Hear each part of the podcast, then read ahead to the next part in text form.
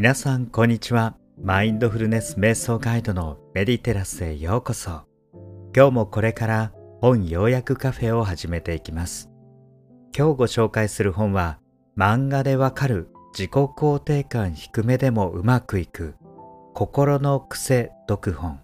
無意識の心の癖というメンタルノイズに迫った本です。多くの人に当てはまる18種類のメンタルノイズを解説されています。とても大事なことが書かれていますので、ぜひ最後までご視聴ください。また本書が気になった方は概要欄からお求めいただけます。さて今日私は生蜂蜜入りロイヤルミルクティーを飲みながらお送りしております。これ美味しいですね。我ながらよくできました。ぜひ皆様もこんな感じでお気に入りのカフェで本を読むような気分でお聞きくだされば幸いです。さて今日ご紹介する本漫画でわかる自己肯定感低めでもうまくいく心の癖読本。著者はメンタルノイズカウンセラーの山根博さんです。本書を読んでの感想はほとんどの方にどこか当てはまるものが入ってると思いました。かつとてもわかりやすい本でした。ぜひ気になった方はご一読をお勧めします。この本の対象はタイトルにもある通り、おそらく自己肯定感低めと感じている方だと思うんですが、それだけではなくお子さんをお持ちの方に子供への接し方としてここを気をつけた方がいいよという内容がたくさんありました。なので全ての親の方にもおすすめな本だと思いました。まず本書の全体像をご紹介しますと、もやもやの正体は無意識の心の癖ということで、それをメンタルノイズと表現されています。このなんとなく感じているモヤモヤはノイズだったんですね。その18種類のメンタルノイズを解説して分かりやすい対策方法まで書かれています。しかも全てに漫画が挟まれていて、だいたい半分ぐらいは漫画ですので、非常に読みやすくて理解しやすい本でした。それではこれから18種類のメンタルノイズを紹介して、プラスアルファの解説をしていきたいと思います。早速一つ目ですが、まずこのような漫画が記載されています。かおりさんという方がある契約の詰めをしていた時にその取引先の方が理解しやすいようにいろんな説明をしていたそうなんですが先方もとても優しく接してくれているということでした。しかし数十分後上司からめちゃくちゃ怒られてどうやらその取引先の方に別な会社の契約内容を参考で教えてしまったみたいなんです。それをそんな社外費を漏らして先方はもう契約取り消しでお前を担当から外せと言ってきたぞと。そして香織さんはえなんであんなに優しい人だったのにと思って私はただ喜んでほしかっただけなのにと思ってなんでこんなことになったのかわからない。そして落ち込んでる姿です。まあこういうことあるかもしれません。まあ、社外費を漏らしてしまったっていうことで失敗は失敗なんだとは思うんですが相手に良かれと思ってやってしまったと。さてここにメンタルノイズがあるっていうんですね。まずこのパターンのノイズは優等生ノイズと言われています。これはダメ出しされるとへこんで引きずってしまう。人からの評価が気になってしまうという場合。外では常に気を張っていて家に帰るとどっと疲れるとかまたできる自分をアピールするためにマウンティングしてしまうとも書かれています。まあ、この場合香織さんは相手に良かれと思って、まあ、社外費である内容を伝えてしまったんだと思うんですがここにも優等生でないといけないできない自分はダメなんだと思ってできる自分になろうと思ってちょっと一線を越えてしまった。そういう部分があるのとやはり失敗した後に上司から怒られてそれを引きずってしまったという状態です。さてこうしたノイズが紹介されているんですけれどもその後にですねなぜそうしたことになったのか。香織さんのメンタルがこのようにできたのは何が原因だったのかということも漫画で書かれています。最後に答え合わせするような感じで出てくるんですね。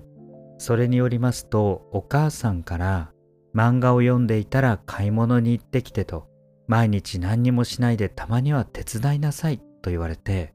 でも心の中で昨日も手伝ったじゃんとかそれで買い物のメモを入れたからねとあんたいつも間違えるからと言われていつもじゃないのにと思いながら行ってきますと。それで買い物に行ったら150円のいつものキャベツがなくて200円のを買ってきたらめちゃくちゃ怒られてなんでいつも間違えるのよ役立たずと言われてもういいって怒られてしまった。でも香織さんは自分なりに考えて別なキャベツを見つけてきたのになんで怒るんだろうと。お母さんは私のこと嫌いなんだと思い込んでしまったようです。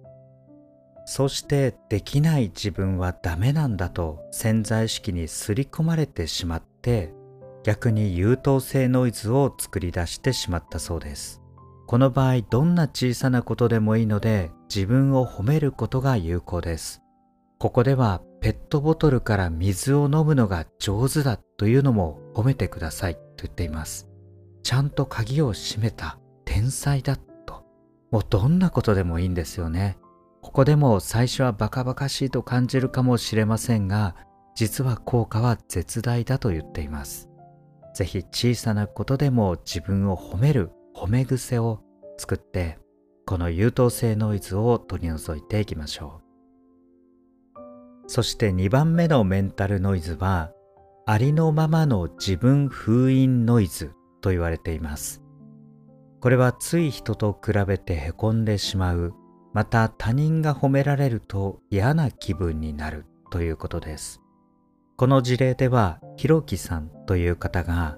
会社で頑張っているのにかなわない2人がいるということでずっと畜生という思いを抱えているということです。これがありのままの自分封印ノイズということなんですね。どういうことかというとこのノイズがあるとありのままの自分ではなく他人から承認される自分になろうとしてしまいますなので周りの目や他人からの評価が非常に気になるということです。そうすると自分より優秀な人がいたら落ち込みますよね。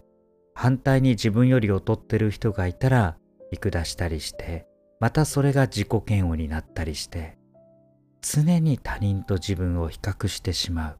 また自分の本音や本心で行動できずにもやもやしてしまうということです。これは誰かの理想を押し付けられる環境でノイズが作られると言われています。そして答え合わせの漫画の中でひろきさんの原因は小さい頃から兄弟と比べられてこの子はこんなに頑張ってるのになんでお前はできないんだと言われてほんとひろきは何やらせてもダメねという言葉に泣いているシーンそれでみんな大嫌いだと思ってしまったこういう原体験が書かれています。この場合、しつけに厳しいきっちりしすぎな親がノイズの原因になることがあると言われています。もちろんそのしつけもあった方がいいことはあると思うんですが、その基準の多くが実は教科書に書いていたり法律で定められているような普遍的なものではなく親の基準という曖昧なルールにもかかわらず人格否定され続けると自分軸を作れず結果として自分のままでいない方がいいんだと感じてしまうということです。これを解消していくには少しずつありのままの自分を出す練習をしていく必要があります。自分なりの本音とか本心を出していくことです。中には本音を出すと自己中心的でわがままな人間だと思われるのではないかと不安になる人もいます。しかし自分の正直な気持ちを認めることとわがままに振る舞うということは全く別のものです。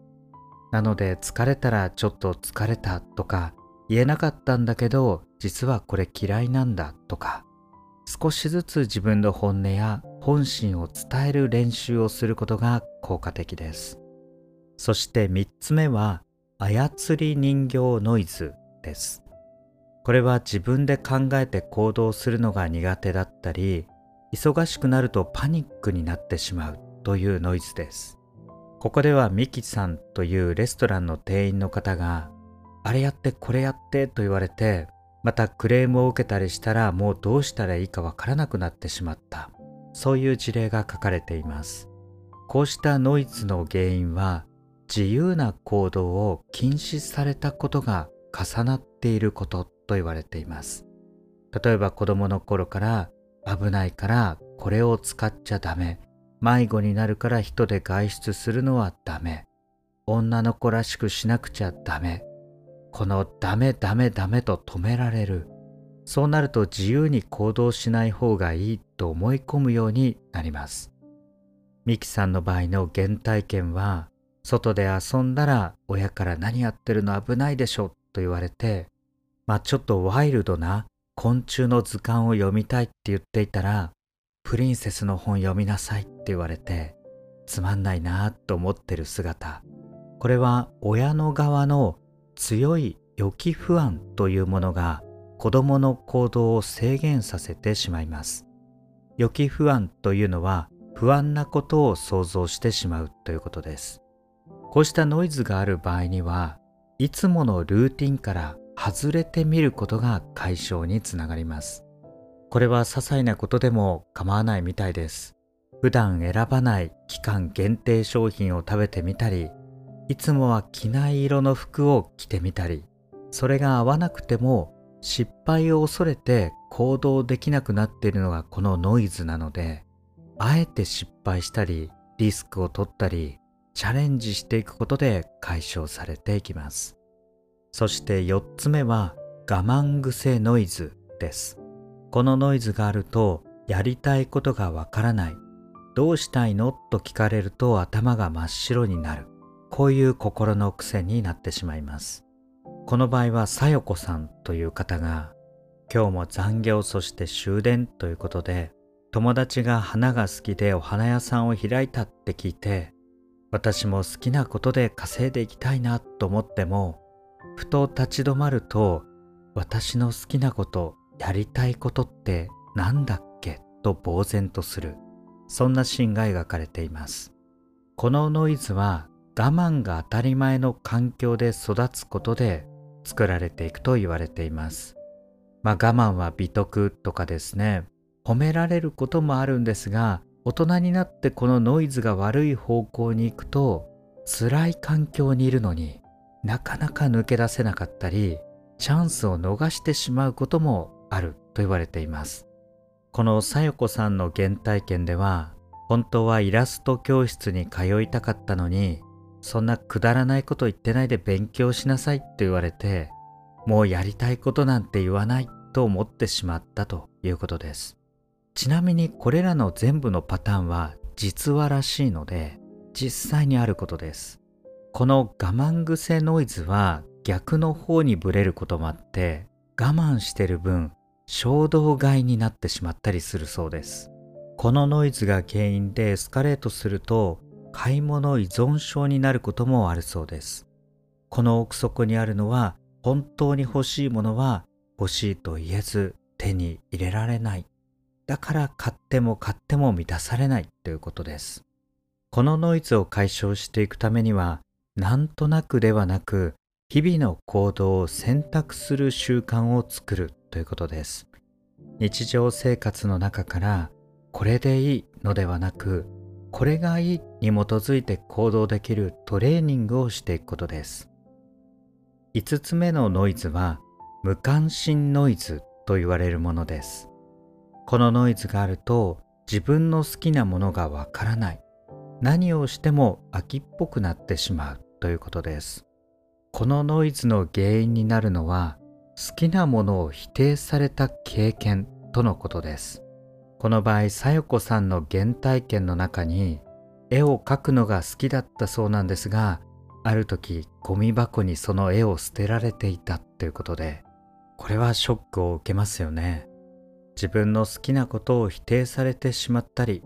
また学校教育では道徳的に良いこととして好き嫌いがないことと言われたりしますがここでも書いてありまして好き嫌いは人間にとって根源的な感情です。まさにそうですよね。大なり小なり好き嫌いっていうのは出てくるものです。ここではさらにこう言われています。本当に大切なことは好き嫌いをなくすことではなく嫌いなものや苦手な人に対してもその存在を認めて適切な距離感で付き合うことです。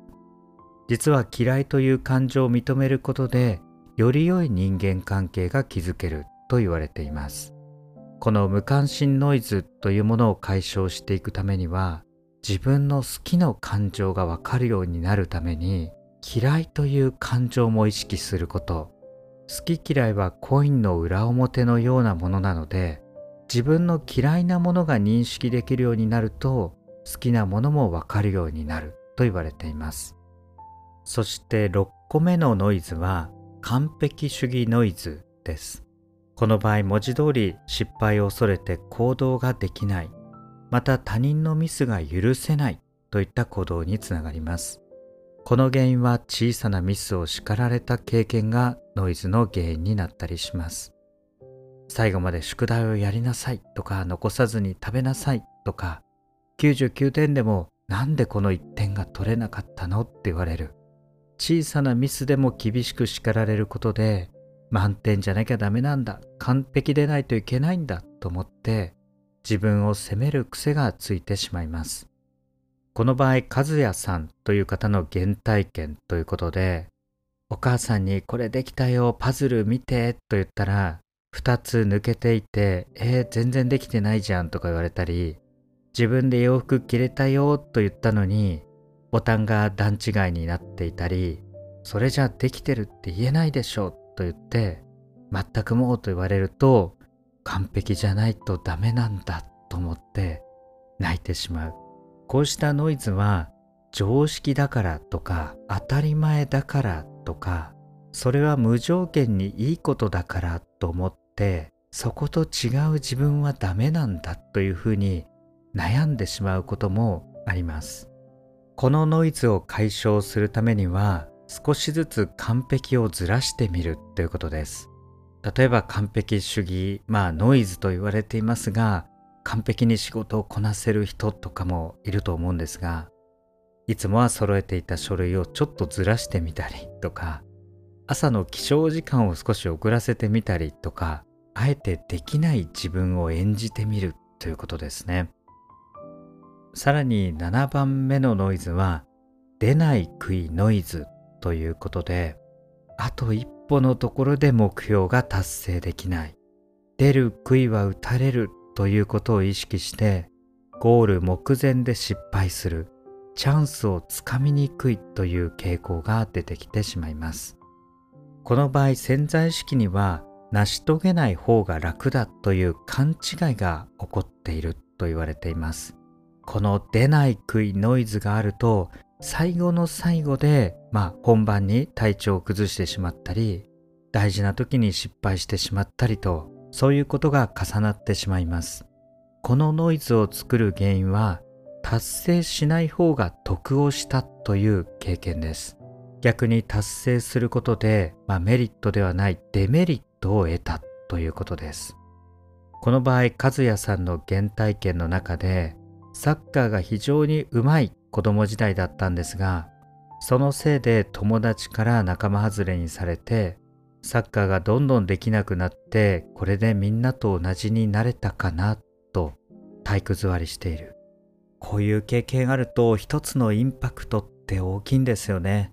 大人になったり社会人になってからでももう競争社会の中で嫉妬の試合をして足を引きずり合ってしまうこのような中で出る杭になってしまうとリスクの方が大きいと感じてしまって自分の才能、能力を活かしきれなくなってしまいます。ここで書かれていることで、ドリームキラーに要注意と言われています。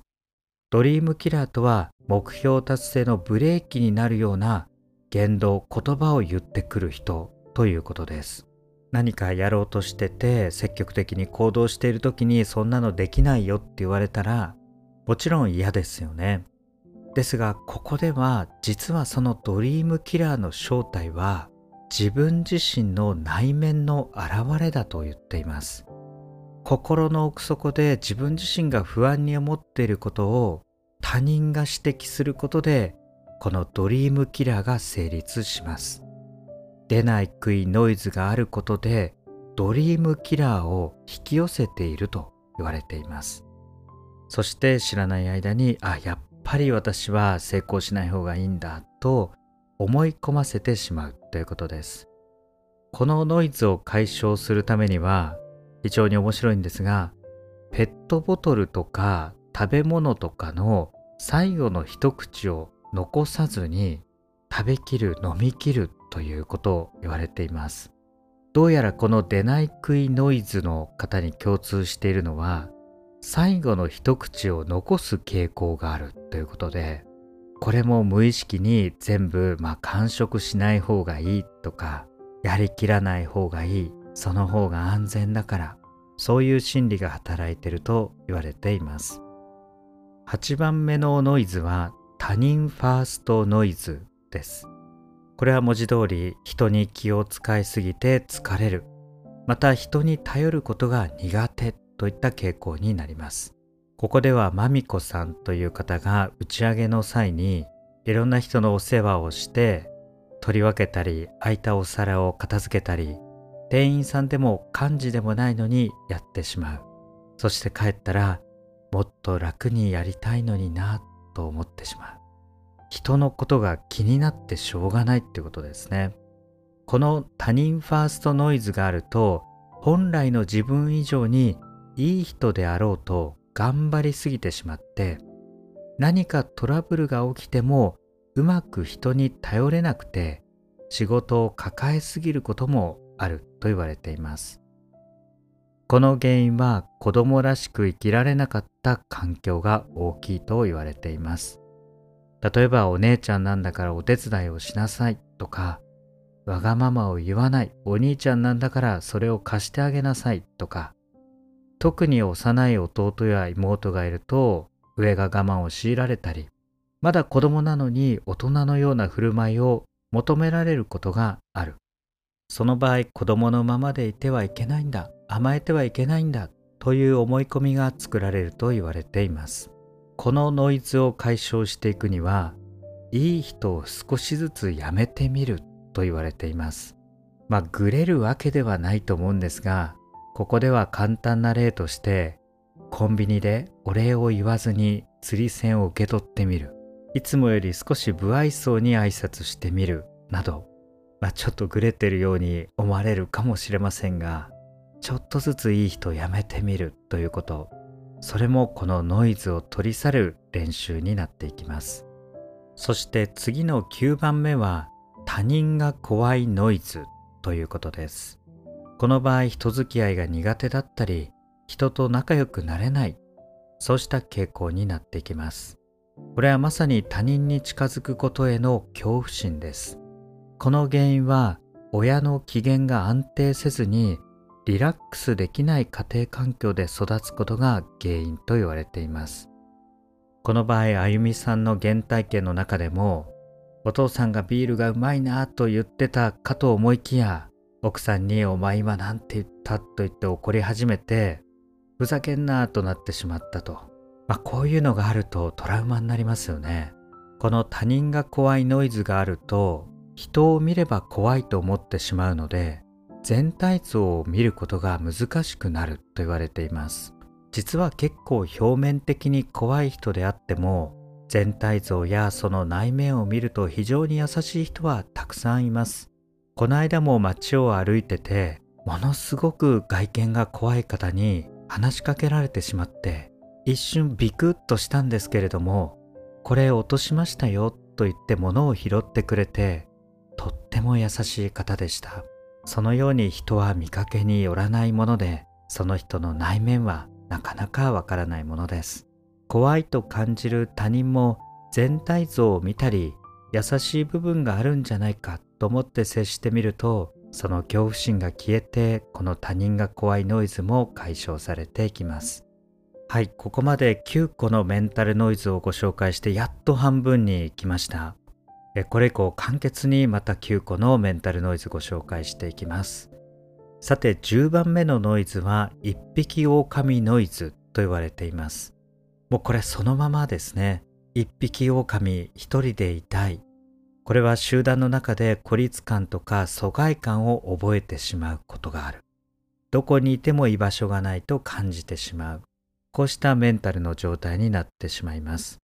ですがこの一匹狼ノイズというのは起業家とかリーダーに多く当てはまるノイズと言われています。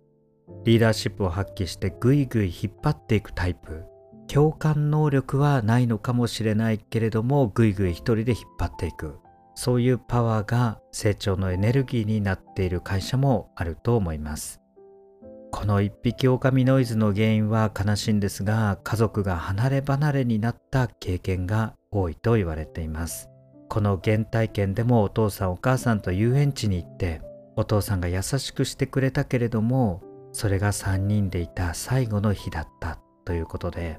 家族という集団所属意識が薄れてしまい絆やつながりを実感しづらくなってしまったということです。このノイズを解消していくためにはきっかけになった体験を思い出してみると言われています。時にはその悲しみに浸ることも大事だと言われています。11番目のノイズは愛情不信ノイズです。これはパートナーの愛情が信じられない。いつか嫌われると考えてしまうということです。この場合マリさんの原体験の中でも母子家庭で育ってお母さんが仕事で忙しくてぬいぐるみだけが話し相手だった。そういう経験です。全然話が変わりますがこのぬいぐるみ最近ぬい活というのが流行ってるらしくて思い出のぬいぐるみをずっと持っておいてそれによる癒し効果というのがあるそうです。まあ、なのでマリさんの原体験の中でもぬいぐるみがお友達になって寄り添ってくれていたのだと思います。この愛情不信ノイズになってしまうと私は愛されない方がいい。また誰のことも愛さない方がいい。こういうメンタルになってしまうと言われています。このノイズを解消するためには3歳くらいまでの自分をイメージしてその頃は無条件に両親を大好きと言える自分だったはずですと。その頃に戻ったつもりでお母さんお父さん大好きと声に出して言ってみることですと。言われていますここが愛情の原点になっているためそのようなワークを通して少しずつ思い出していくことが大事と言われていますそして12個目は人間不信ノイズですこの場合いわゆるダメ男とかまあダメ女っていうんですか？えー、ばかりと付き合うようになる。またよく騙されるとか言われています。また裏切られたくないのに裏切られてしまうということです。この人間不信ノイズは他のノイズと比べて少し変わった働き方をしていると言われていて、まあ、人間不信ノイズなので一般的に警戒心が強くて基本的には人に深入りしようとしませんと。ところがこれが逆に作用すると人を信用しない方がいいと、まあ、ずっと思っていますので信用しない方がいい人が引き寄せられてくるということです。なぜそれが起きるかというと、まあ、潜在意識の法則でもありますし人から裏切られるとやっぱり人を信じない方が良かったんだと自分のノイズが正しいことを証明して強化することができるからですこのノイズを解消するためには自分の目から見て怪しいと思った人が実は本当は信用できる人だったりするので怪しい人の言うことをあえて信じてみると言っています。まあ、本当に怪しい人はいると思うので気をつけないといけませんけれども、まあ、変な詐欺にあったりしてしまうと困りますので自分は距離を置きたいなっていう人から話を聞いてみるとかそうするとこのノイズが揺らいでくると言われています。そして13番目は幸福恐怖症ノイズと言われています。これは幸せであることに罪悪感を抱いてしまって自らその環境を壊すような行動をとってしまう。そしていいことが続くと怖くなってしまったり休みの日とか遊びを心から楽しめない。こういう癖になってしまいます。ここである心理学を紹介していますが子供が親に向ける愛情をクレイジーラブと言っています。親がどんなに忙しくてもため息ばかりついていてもたとえ暴力を振るったとしても子供は親を無条件に愛する。そのクレイジーラブの理由は2つあって1つは親は自分に食事を与えて世話をしてくれる存在だからもう一つは最も身近な存在である両親を自分の一部のように感じているからだとなぜなら幼い子供は自分と他人をまだ明確に区別ができないからであると言われています。そのため親の感情を自分の感情だと認識してしまうということです。親が不幸だったら自分も不幸。幸せになっちゃいけないんだ。この場合、さくらさんという方の原体験で、親がずっと喧嘩している。お母さんが攻撃されて結婚なんかするんじゃなかったって泣いている姿を見た。お母さんが不幸。え、それは自分も不幸。こういうノイズですが、これは頑張りすぎる現代人が抱えやすいものだと言われています。ゴールに一直線に向かうのではなく、しなくてもいい苦労とか失敗をわざわざ招いてしまうということが多くあると言われています。まあこれがなぜ現代人に多くあるのかっていうのは解説されていませんが例えば昭和世代はもう本当にスポコンというかもう根性の時代そういう時代がありましたそのような親のもとに育っていくと根性がいいことだ。我慢がいいことだ。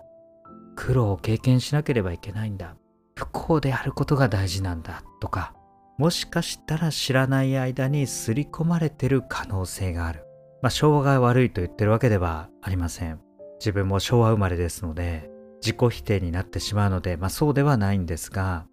もし何も苦労なく幸せになることは悪いことだと思ってしまったら、まさにこのノイズではないでしょうか。このノイズを解消していくためには、時間の無駄だと思うことこそ人生を楽にするということで、今コスパに加えてタイパっていうタイムパフォーマンスってよく言われますがこの時間は有意義なのかもっと短く何かが知りたいもう5秒10秒で自分を満足させてくれるものを探してしまうそうするとその時間を耐えられなくなってしまうんですよね。なのであえて無駄なことをしてみる。ベンチで何もせずにぼーっとするとか家で寝て過ごしてみるとか。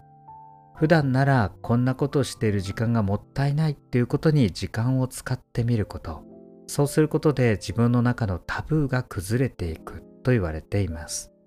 そして14番目は Only You Noise ということで春菜さんという方が、まあ、何人かの女子会をしていて彼氏がですね二股かけて、まあ、最低な男だったらしいんですけど春菜さんは大丈夫だってああ見えて本当はすごく優しいんだよとか、でも女性の友達たちはもう見てて痛々しいよねとバトでいないところで話しているのを聞いて、トイレでそんなの分かってるよって泣いてしまったと。これはもう知ってても別れられないオンリーユーノイズということです。これは私はこの程度の存在なんだという自己肯定感の低い自分とバランスを取ろうとしていると言っていますそのノイズの原因にあるのは関心を向けてもらえなかった悲しみであると言われています私は愛されない方がいい存在しない方がいいと自分の存在を否定されたように感じているということです。またここで復縁に執着する場合ということも言われていますがそうした場合根底にあるのは親から振り向いてもらえなかった悲しみや怒りの感情。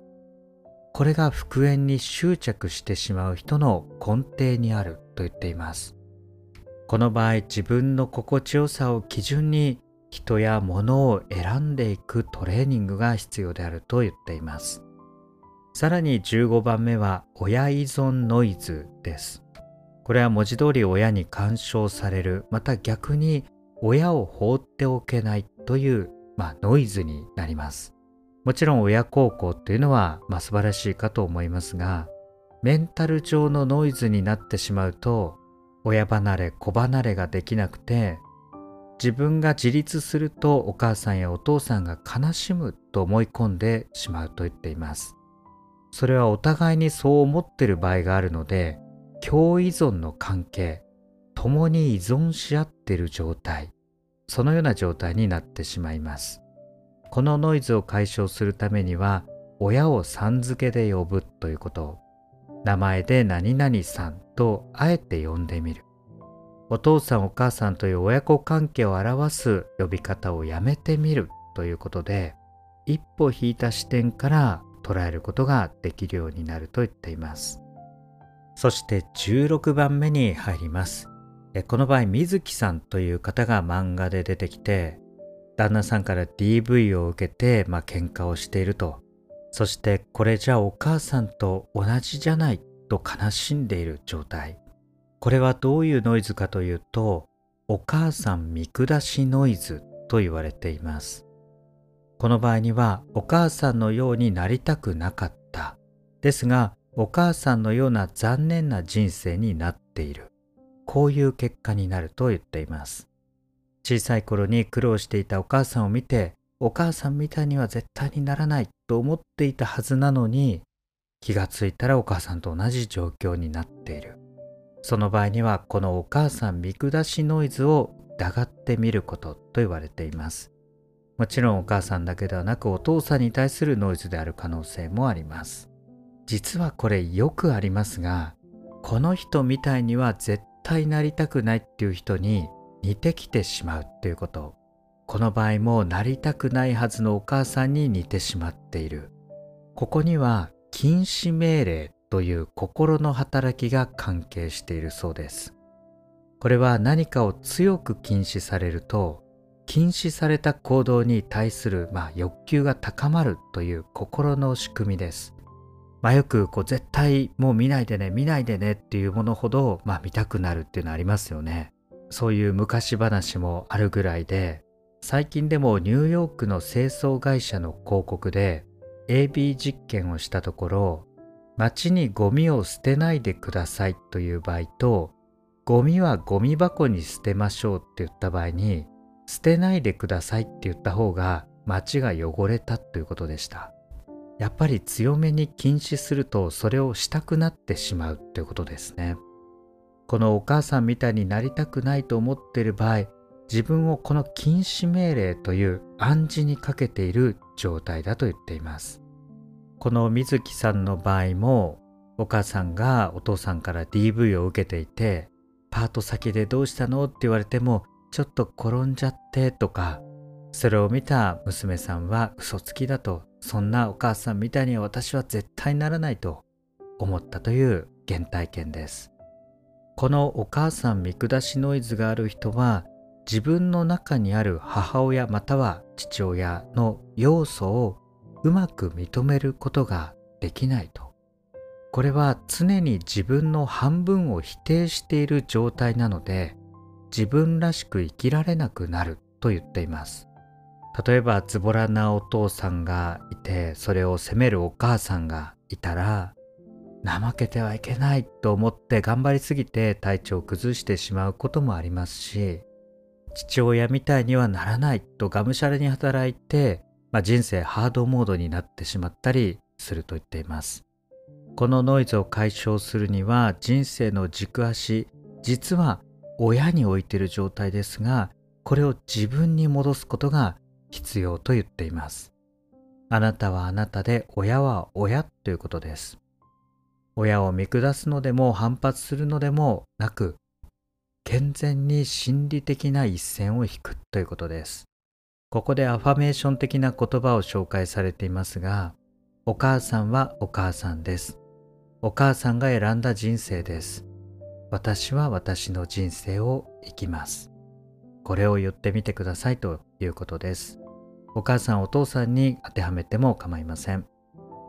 えそして17番目のノイズは復讐ノイズと言われています。ちょっと怖い感じですがこれがあると頑張っているのにうまくいかない。またよくトラブルに巻き込まれる。と言っています。この復讐ノイズは人生全般を通してお母さんやお父さんへの強い復讐心を体現しようとするノイズで不幸を自ら引き寄せることでお母さんやお父さんのせいで自分の人生が台無しになったんだと。親の子育てが間違っていたことを証明しようとするノイズであると言われていますまあ一見そんな風に思ってはいないと、まあ、思われそうですがこのノイズは潜在意識無意識にもあると言われていますのでまさに引き寄せの力が、まあ、強くなっている状態ですこのノイズの原因は親が望むレールを押し付けられたことと言われています。まあ、将来医者になりなさいとかもありますし、親が良かれと思って子供の人生に勝手にレールを敷いてしまうことが、このノイズの原因になるということです。このノイズを解消していくためには、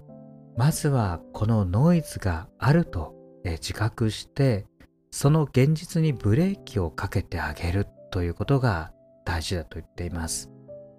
これは気づくだけで人生が激変する人もいると言っています。はいそしていよいよ18番目最後になりました。これはパーフェクトマザーの呪いノイズと言っています。どんどんと怖くなってきました。これはまさにパーフェクトマザーにならないといけないという思い込みそしてお母さんと比べて劣等感や罪悪感を抱く。ということです。また家事や育児で失敗すると落ち込んでしまうということがあります。このノイズは親への強い憧れがノイズを作り出すことになると言っています。まあ立派な親たくさんいますよね。理想的な親になったらいいかと思いきや、それもまたノイズになるということで、これをトータルで読むともう何してもノイズを作るんではないかというふうに思ってしまいますがただここには親と比較する自分というものがいます。ある意味で親の軸であって自分軸ではない。そこからメンタルノイズが生まれています。なのでこのノイズを解消するためには自分は自分という思いを強く持つことが大切です。少し極端に振る舞ったり感じたりすることがあればそれ誰と比較してるのという問いかけが有効だと言っています。以上18のメンタルノイズを解説しました。最後に本書では本当の自己肯定感について書かれています。それは自分はありのままでいい。生きているだけで価値があるんだという感覚であると言われています。自分の良いところもダメなところも認められるということ。自分で自分を認めることができるという感覚。それは自分はどうなんだろうとか不安とか恐怖について全く意識していない状態のことです。自己肯定感は高めていくと実は自分のことが気にならなくなってきます。それは自分が嫌な存在ではなく無条件に認めることができる存在になったということです。安心できる存在だということです。育った環境で様々な心の癖はできていきます。大人になってからの経験でも様々な心の癖というものができていきます。これらを取り除いて心地よい本来の自分を取り戻すために本日のようやく解説ご参考になれば幸いです。詳しくはぜひ本書をお読みいただければと思います。それではまたお会いしましょう。最後までご視聴ありがとうございました。